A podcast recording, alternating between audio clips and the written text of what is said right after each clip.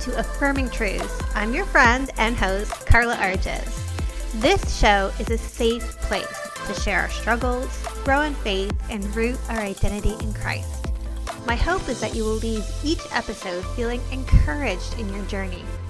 Subscribe so you don't miss an episode, and it would mean the world to me if you would leave a review. I am so glad you're here. Let's get started. Hey, friends, welcome to Affirming Truth. I am your host and your friend, Carla Arges, and I would love to be friends with you over on Instagram. So come find me on my new account, carla.arges, and let's get to know one another. Okay, I had the opportunity recently to speak at a women's ministry event. And the topic and the theme of that event was all about pursuing vision. And I just thought some of the message that I shared with those women is relevant for you, is relevant for you because I know having been in your shoes as someone that was struggling in their faith, someone that was struggling with their mental health, someone that was struggling through trauma, that it can feel like we don't have a vision, that we don't have purpose, and it can get really murky. Does that resonate with you? That you find it hard enough just to get through each day? You can't imagine something more? But can I tell you, God does have something more. He tells us in Jeremiah that He has a hope and a future for us. He tells us in the New Testament that he, we were planned with purpose to do good works. God has plan and purpose over your life, friend. Now, the thing is that we don't actually lack vision. That is not what the church lacks. Can I tell you that your calling is pretty straightforward? Your call is to love God, love others, and make disciples. Now, how that looks for each one of us will be different, right? God uses our experience and what He's helped us overcome. He uses our natural gifts and talents and our spiritual gifts, and He takes our education into account and He brings all these things together to bring about how uniquely we show up in this world for the kingdom. But what I've noticed, what happens is not that we lack the vision not that we lack the calling.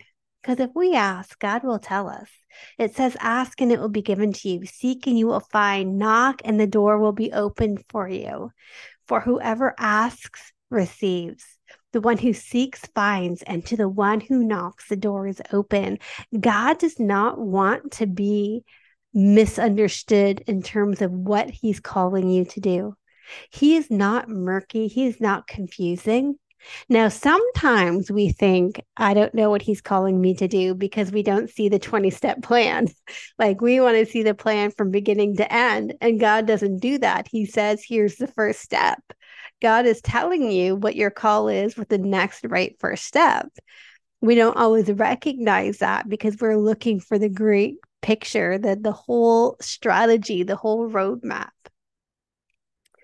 But here's what ends up happening to us that we don't move towards the purpose that God has for us because we're either too comfortable, even in our discomfort.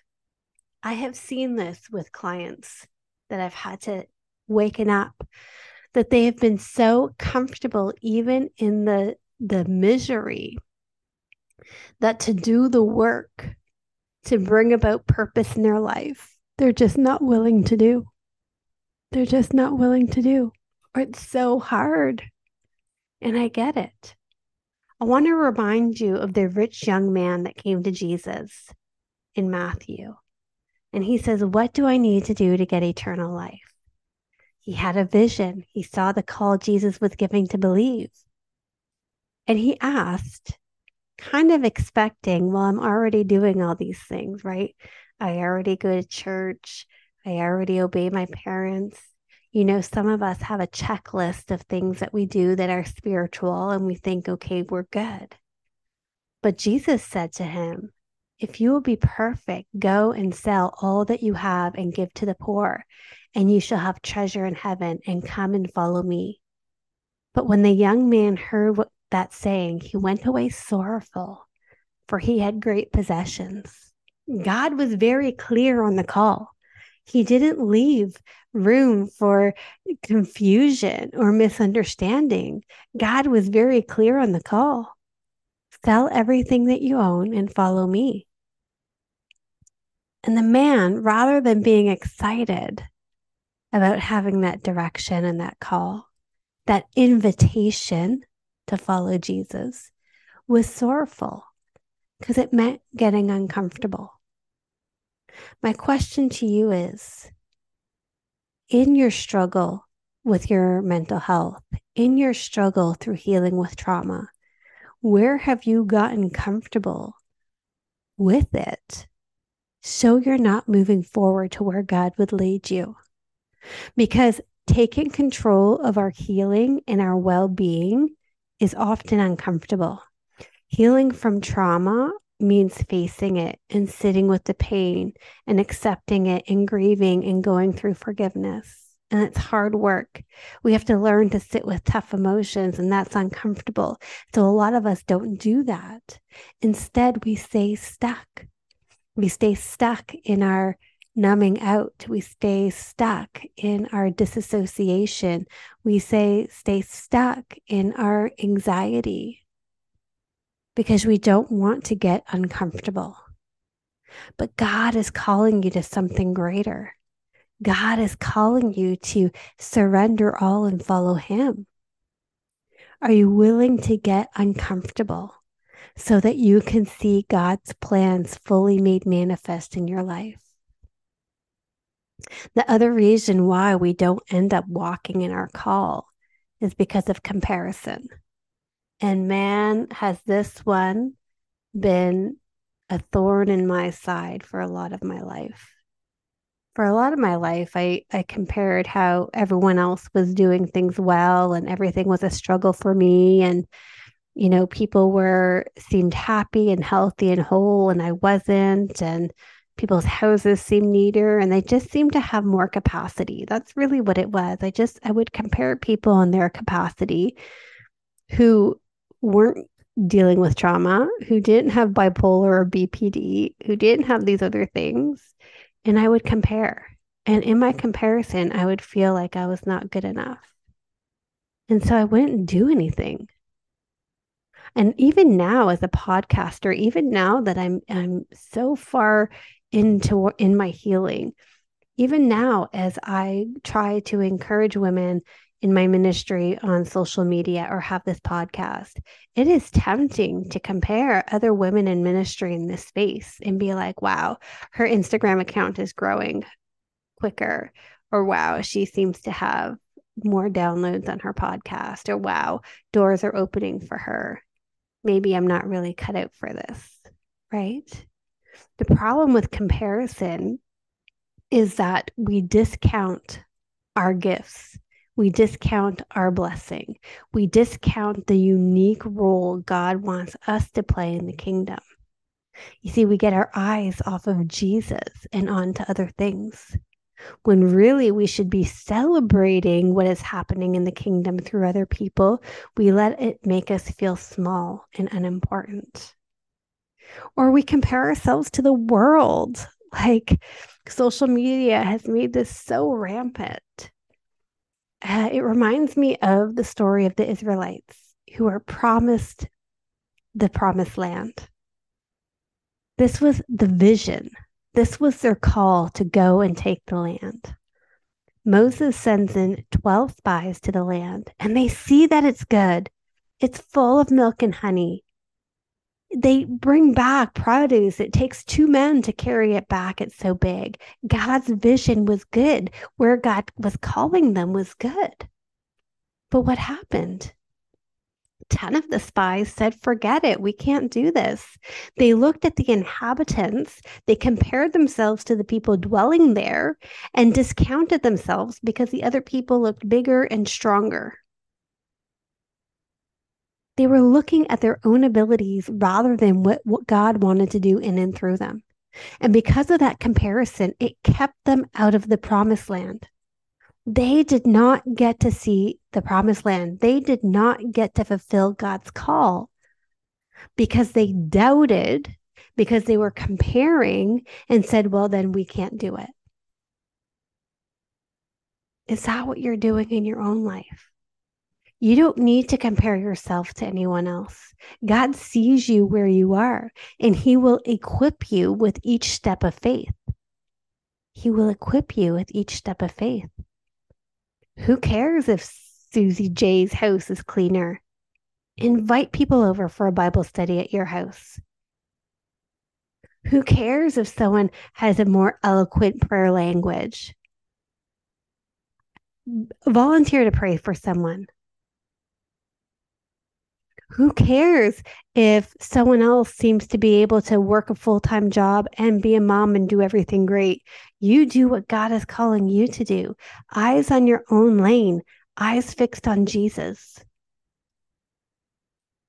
The other reason why we don't end up doing or walking in our call is we compromise. This is a big one. We compromise. We see God, God's call and we like want to add our own spice to it. Or we don't exactly like where he's leading us because going back to the comfort, it makes us uncomfortable because it costs us something. And so we say, well, I don't want all these people to not like me. So I'll do a little bit of what you say, God, but I'm going to also hold back a bit, right? We compromise. Or God gives us a promise and rather than waiting for God to fulfill it at the perfect timing, we get our hands in the middle and we try to mess it up and make it happen on our own. And we compromise our steadfast faith into trying to make it happen in our own way. You know, Abraham compromised. He had a vision from God, a covenant with God, that he would be the father of nations but he didn't wait for God's perfect fulfillment. He compromised. He slept with Hagar to bring Ishmael into the world. But that was not God's intention. God wanted him to be with his wife. God had better plans. But Abraham compromised on his values, compromised on his commitment in order to bring about God's promise. Now, it may have been acceptable in the world to do what Abraham do- had done, but God was calling Abraham to be set apart, just like he's calling you and I to be set apart. Are you compromising? Listen, God has plan and purpose over you. Your trauma cannot rob God, cannot rob you of God's plan. Your mental illness cannot rob you of God's plan. Your struggle cannot rob you of God's plan. God has promised you a future and the hope. The only thing that will get in the way of it is you. Your unwillingness to get uncomfortable. Your lack of keeping your eyes fixed on Jesus. Your tendency to compromise and want to still be like the world in the midst of the kingdom. This ultimately is an issue of obedience, and we don't like to say that. Won't you be obedient to God today? Won't you surrender to God today? Won't you recommit to where He's calling you and the purpose over your life and take that first step forward in faith? God will equip you. Doesn't mean He'll spare you the difficulties. We're promised trials, but we never walk them alone. God's given you a vision, God's given you a call. Won't you answer it? Won't you put aside everything else and trust God's vision for you and take that next step of faith? My affirming truth for you today is I will pursue Christ with all my heart. And I'm taking us to Matthew 6:33, but seek ye first the kingdom of God and his righteousness, and all these things will be added unto you. All these things, all these things that God knows that you need. You don't have to strive for them. God knows that you need them. And He will provide them for you as you seek Him first, as you step into your call, as you walk out your purpose, as you have your eyes and your heart fixed on Him. I will pursue Christ with all my heart. I'll talk to you next time. Thanks for joining me today. I hope we're already friends on social media, but if we're not, come find me on Instagram at Carla Arges or at Affirming Truth. Can't wait to see you back here next week. Bye, friends.